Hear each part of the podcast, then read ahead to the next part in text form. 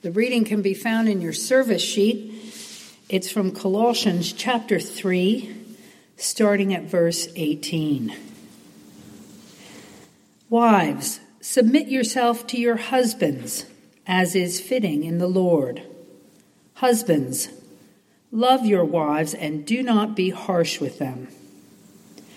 Children, obey your parents in everything, for this pleases the Lord. Fathers, do not embitter your children, or they will become discouraged. Slaves, obey your earthly masters in everything, and do it not only when their eye is on you and to curry their favor, but with sincerity of heart and reverence for the Lord. Whatever you do, work at it with all your heart, as working for the Lord not for human masters, since you know that you will receive an inheritance from the Lord as a reward. It is the Lord Christ you are serving. Anyone who does wrong will be paid for their wrongs, and there is no favoritism. Masters, provide your slaves with what is right and fair, because you know that you also have a master in heaven.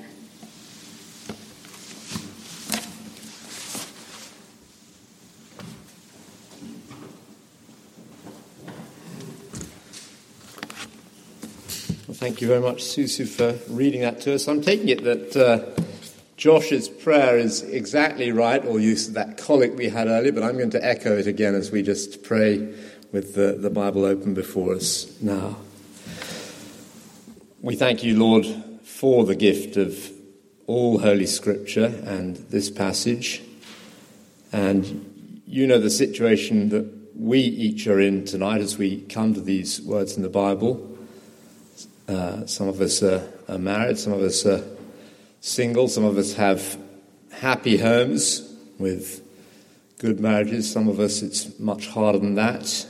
Uh, some of us are children with parents to uh, live with and uh, learn from. Some of us are in work and some of us aren't. All these different situations, they're known to you, Father, and we thank you for that baseline conviction as we come to your word that you love us and want only the best for us.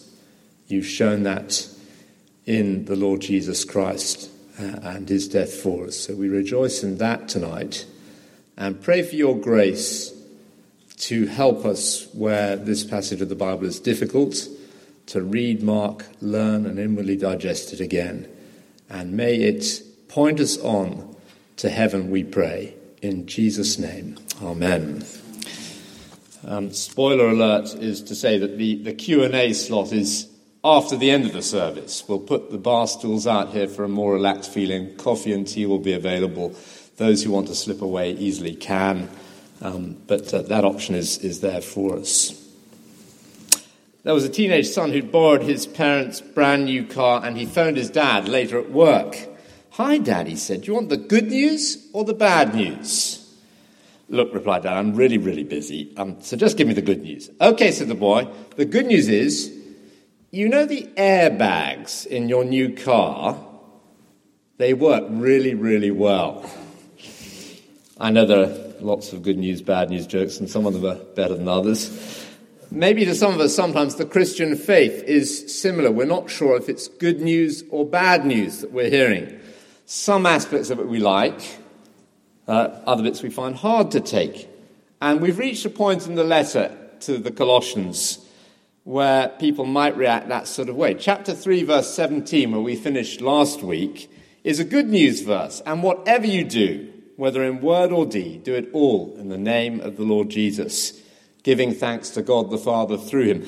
Great. Who could have any problem with a verse like that? I like it. It's life affirming. It teaches that there is no sacred secular division. Jesus Christ cares about all of my life and wants me to share it with him with thankfulness and joy. A Christian should be a hallelujah from head to toe all day, every day. So we think, great, good news.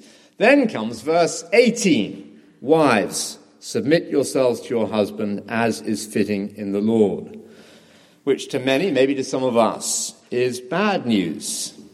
And there's a, a thought process that runs. Isn't this the sort of teaching used to justify the oppression and abuse of women by men? Uh, historically, that is certainly true. Write to someone, if that's the case, haven't we moved on from this sort of thing? In fact, the same question gets asked not just about husbands and wives in marriage, but parents and children, and masters and slaves. These three different pairs, different sets of relationships described by Paul in our passage. Isn't this teaching out of date? It's so hierarchical. What about equal rights? Get with the program, church. Well, let me begin to answer that concern by saying that each group of people is addressed equally by Paul as responsible individuals. He addresses each group in those three pairs wives as well as husbands, children as well as parents, slaves as well as masters. And that would have been revolutionary in his day. The household codes in the Bible aren't just addressed to men for them to impose in a blanket way on everybody else. All ages, all genders, people of different economic status in the church, they're all invited to the table. They're all part of the discussion. All are equally valued.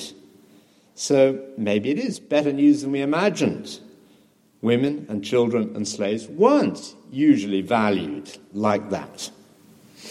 Now, I could move straight on and talk about those different pairings and fill my time easy enough, but I want to anchor the teaching in the good news verse that we had last week, chapter 3, verse 17. Whatever you do, whether in word or deed, do it all in the name of the Lord Jesus, giving thanks to God the Father through him.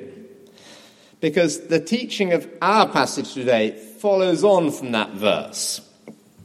Doing everything in the name of the Lord Jesus in chapter 3, verse 17, looks like what follows in chapter 3, verse 18 down to 4, verse 1.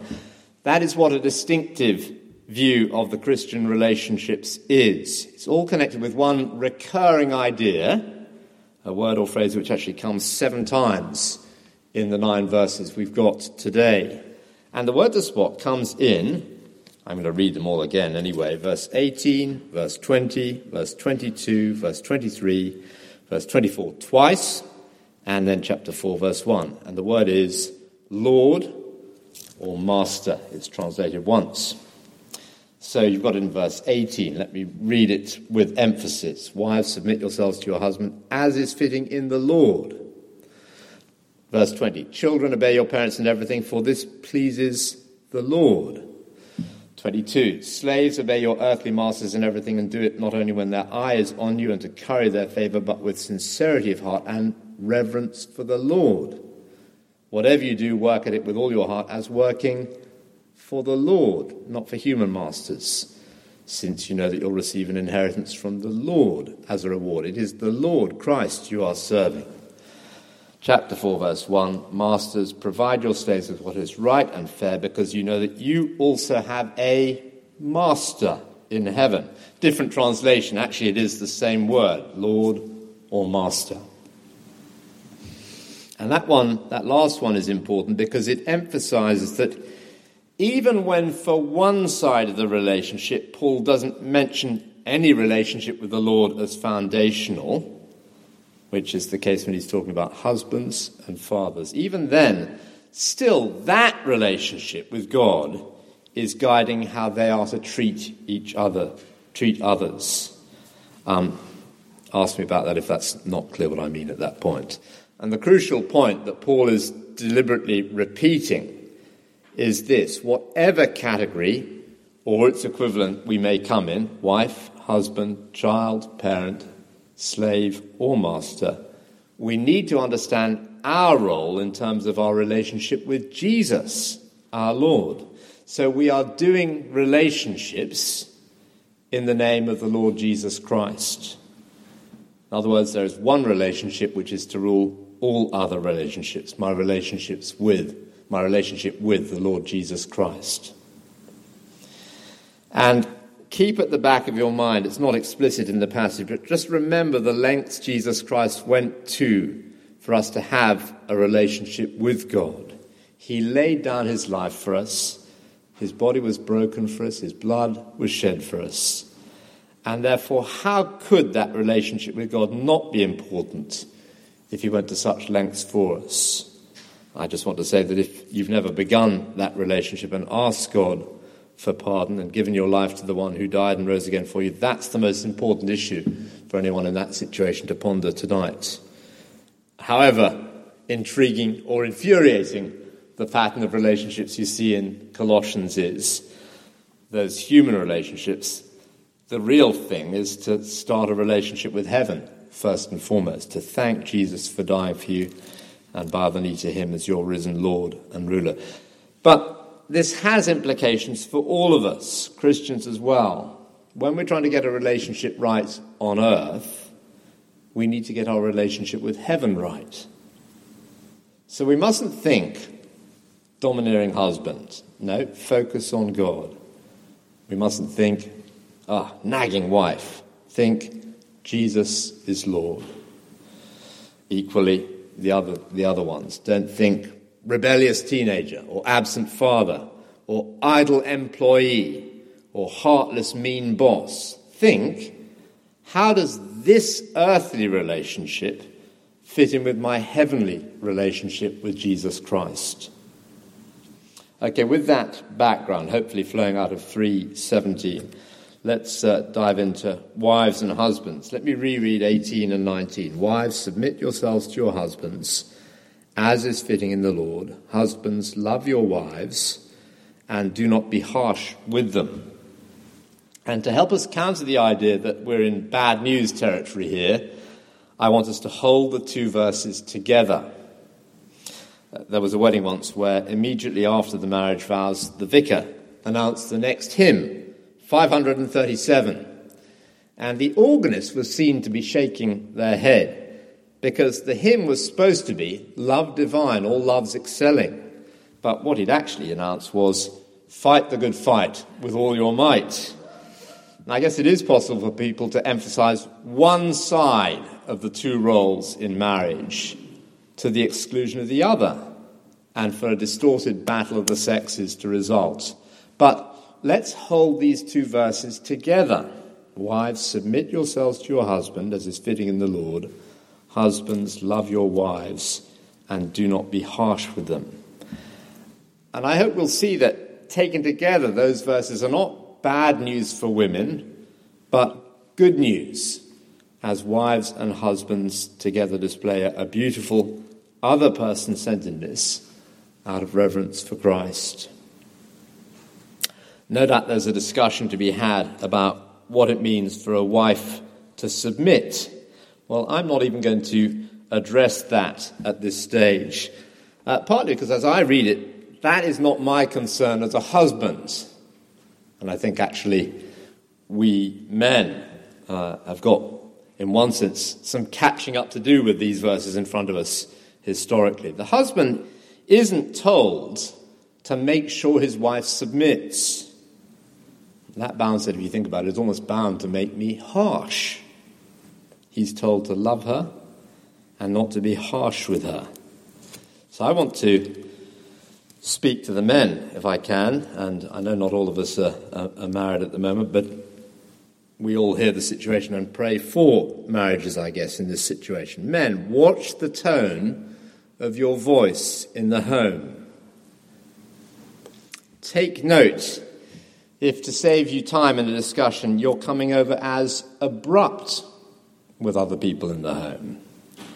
Uh, men are by and large physically stronger, and tempers can boil over into actual violence, or maybe just be perceived as physically threatening. And of course, wives should be the ones who decide that, not the husbands. Equally, the language here is saying don't dismiss a wife's opinions or her feelings. There, there, little lady. That sort of approach. I mustn't belittle Susu as if she is a problem to be fixed or be harsh in the classic male way um, which is, I've got notes here that say passive aggressive withdrawing and silence. That is how I subtly do harshness without it being visibly harsh. It's a sort of Cold War aggression. Instead, says Paul, be loving in our words, in the praise we give, in the time we give our wives, in the gifts, the anniversary cards, in the physical closeness at home and out in public, in the jobs we do around the home, uh, the admin we sort out, that sort of thing. If that's happening from my end, then however submission is lived out in each case, it, it'll presumably be more straightforward, won't it? Both partners are to put the other first in different ways. And if you've seen a living example of it, you will know that it is a beautiful thing. It's good news. Now, notice how we've already mentioned how the relationship with the Lord is the essential backdrop. Paul implies that if a wife has a problem with her husband, that may in fact show that she has a problem with Jesus Christ. And he could equally say the same to me when I'm harsh and unloving in my marriage The question comes back how can that fit with a loving, self sacrificing, gentle Saviour like Jesus? So the heavenly relationship for both parties shapes the earthly marriage. Uh, speaking personally, I think I need to remind myself of this as a pastor when I talk to a couple whose marriage is in trouble. Of course, there's a, a place for looking at what they're finding difficult with each other. But it's easy for me to leave out the one question I should always ask to myself or anyone else How are things in your relationship with the Lord Jesus? Uh, are you reading His Word? Are you seeking to please Him? I don't mean to sound glib, but that may well be the, where the problem lies. My priority mustn't be to save the marriage, though of course we long for that but for both marriage partners to be saved and growing in their love of the Lord Jesus. And again, forgive me if it sounds superficial. It is anything but superficial that. If the heavenly relationship is being take, taken seriously, even if by only one party, then there is hope for the earthly relationship in that situation. Let me move on to the next set of relationships I'm going fast. I'm sorry if I'm, I'm sort of treading on toes or, or putting a knife into to wounds. Um, that's partly why we're having a, question time afterwards. Uh, forgive me if I've, I've done that already. Let's move on to children and parents. Verse 20 Children, obey your parents in everything, for this pleases the Lord. Fathers, could be parents, don't embitter your children, or they will become discouraged. Again, hold those two verses together, and what we see is a thing of beauty, is it not? In verse 20, there's a word for children. It's addressed presumably to children at home, still dependent on their parents' support. But significantly, they are addressed as church members in their own rights, alongside the adults. And as an aside, that's why I really value the all age services at All Saints, because it's important that the Word of God is addressed to both children and adults in each other's hearing. So he addresses the children and tells them to obey their parents, not to please their parents, but in order to please Jesus Christ. That's what should determine a particular course of action. Not will it please my parents, but will it please Jesus? So it's difficult, but how much easier, in one sense, for a child to obey, obey a parent who encourages them and doesn't embitter them? Note to parents how important not to withhold encouragement or praise from our children when it should be given. How important not to hide behind the need to discipline them, which is there for parents to recognize that we are older and, in all likelihood, much more resilient, and therefore to give much more praise and affirmation than criticism.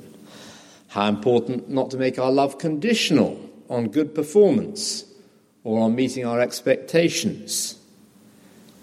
And thank God again for that heavenly perspective, uh, even though it's not mentioned here. What a relief that we parents have a perfect Father in heaven who doesn't slip into uh, the harshness that's being ruled out here with us. Well, more to say on that, I'm sure. But uh, let's move on to slaves and masters, verse 22. Slaves, obey your earthly masters in everything. Do it not only when their eye is on you and to carry their favor, but with sincerity of heart and reverence for the Lord. Whatever you do, work at it with all your heart as working for the Lord, not for human masters, since you know that you'll receive an inheritance from the Lord as a reward. It's the Lord Christ you're serving. Anyone who does wrong will be repaid for their wrongs, and there's no favoritism. Masters, provide your slaves with what is right and fair, because you know that you also have a master in heaven. Now, admittedly, it's not easy for us to step back into the shoes of a first century slave. When we hear the word slave, we instinctively think of the human cargoes on the slave ships or the brutal oppression in the sugar plantations of the West Indies, or the cotton fields of the US. First century slavery was, most of the time, was not normally at that extreme level of oppression and brutality, but it was still the ownership of another human being with all rights withheld. It's an evil practice which ultimately Christianity would go a long way towards eradicating centuries later. That was inconceivable at this stage when Christians were just a tiny minority. Slavery was something they just had to live with in one sense. So it doesn't mean when Paul writes this way that he's condoning slavery here. It's just that it was a reality which they had to cope with. And even, he's saying, to glorify Christ in. He calls on the slaves and their masters to turn their eyes towards God. So, what Paul is commending here is something like this Your slavery must become your worship. It must be done, as the end of verse 22 puts it, out of reverence for the Lord. So, the Christian slave would show what they thought of Jesus by doing their slavery better, which is a, a radical approach to slavery, to turn it into worship. But however different the social setting today is, that is what all our work is to be worship. Our schoolwork, college courses, research that people are doing, nursing, banking, uh, waiting if that's your work, labouring, exciting work, humdrum work, all the different options, the sort of work we do as retirees. It's all worship, or should be, which is radical when you consider that our culture worships career, Christians have got to turn that on their head, on its head, and our working life is to be our worship. We show what we think of Jesus by how we do our work, or I suppose you could say how we handle unemployment for that matter. And if we find that hard, well, think how hard it must have been for the slave with an unjust, harsh master. So you see how we ought to be thinking of ourselves on a Monday morning, tomorrow, for example. Ask yourself, who am I working for? And there are lots of ways you could answer it. Am I just a tiny cog in a massive operation? Just a, a number in a big faceless organization? I work for the NHS. Are we slaves for the children that we have to dress, feed, and drive here, there, and everywhere? Or for the elderly relative we got to help out of bed? Are we a junior to that bullying line manager? No, actually, none of those are true. I'm to think of myself as a slave of Jesus Christ. And at a stroke, that liberates us from focusing on pleasing our earthly superiors, which is why he highlights all sorts of wrong patterns that we easily slip into, only working hard when they're watching, uh, slipping into insincerity because we're basically people pleasers. No, whether or not anybody notices, we do our work for Jesus. It's service of Him. The other mistake I suppose we might make is to say, well, I don't work for anyone, I'm my own boss. Well, that too is wrong. It's so helpful that those in authority in the working relationship here are reminded that they have a master in heaven. What a corrective to bullying and abusive patterns of leadership. That should be. I am not the boss of the church staff. I am called to serve by leading, but I'm not the boss. He is the Lord. So it is as if Jesus has given us all our job descriptions, and He says to us, Here's what I want you to get on with. And therefore, how I work indicates what I think of Him. If you're wondering where the good news bit in this bit is, well, look at the positive motivation in verse 24 a reward in heaven, which is striking, isn't it? Because a slave had no rights and no possessions as such. They couldn't inherit legally anything from anyone. And Paul says, You've no need to worry. You have an inheritance in heaven, which is good news, isn't it? If we feel like we are working in the lion's den in a setting which is dissatisfying, frustrating, full of sinful people and sinful standards. I can actually set that on one side and take encouragement for where I'm heading, the inheritance in heaven. Because there, the whole environment's going to be different. There, my work is noticed, it is valued. See once again how he's saying, remember your heavenly relationship in verse 25, I think is also the motivation not to do wrong that anyone who does wrong will be repaid for his wrong, and there's no favoritism. I assume no favoritism with God. If I'm a worker in a bad job, being badly treated by a bad master, in that situation, I might be tempted to think I'm justified in doing something wrong. But Paul says, no, you're not. So I can't say, well, I'll fiddle my expenses because it's a terrible company to be working for. No, God is impartial, and sin is always sin. So, once again, I keep my perspective on pleasing Him. Once again, remember the heavenly relationship. In fact, do everything, all our relationships, in the name of the Lord Jesus. Well, let's pray together for His help in that.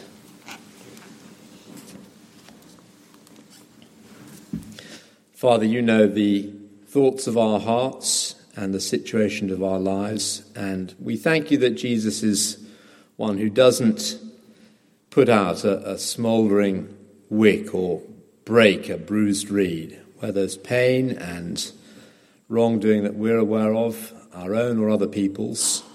We pray for your grace as we ponder this word. And we pray for your help to see the good news in it, knowing that you are a, a good and generous God. And then for grace to learn what you'd have us learn in all the different sorts of relationships we're involved. We pray for that uh, work of your Spirit to please you, Heavenly Father, and to glorify you. We pray it, Father, in Jesus' name. Amen.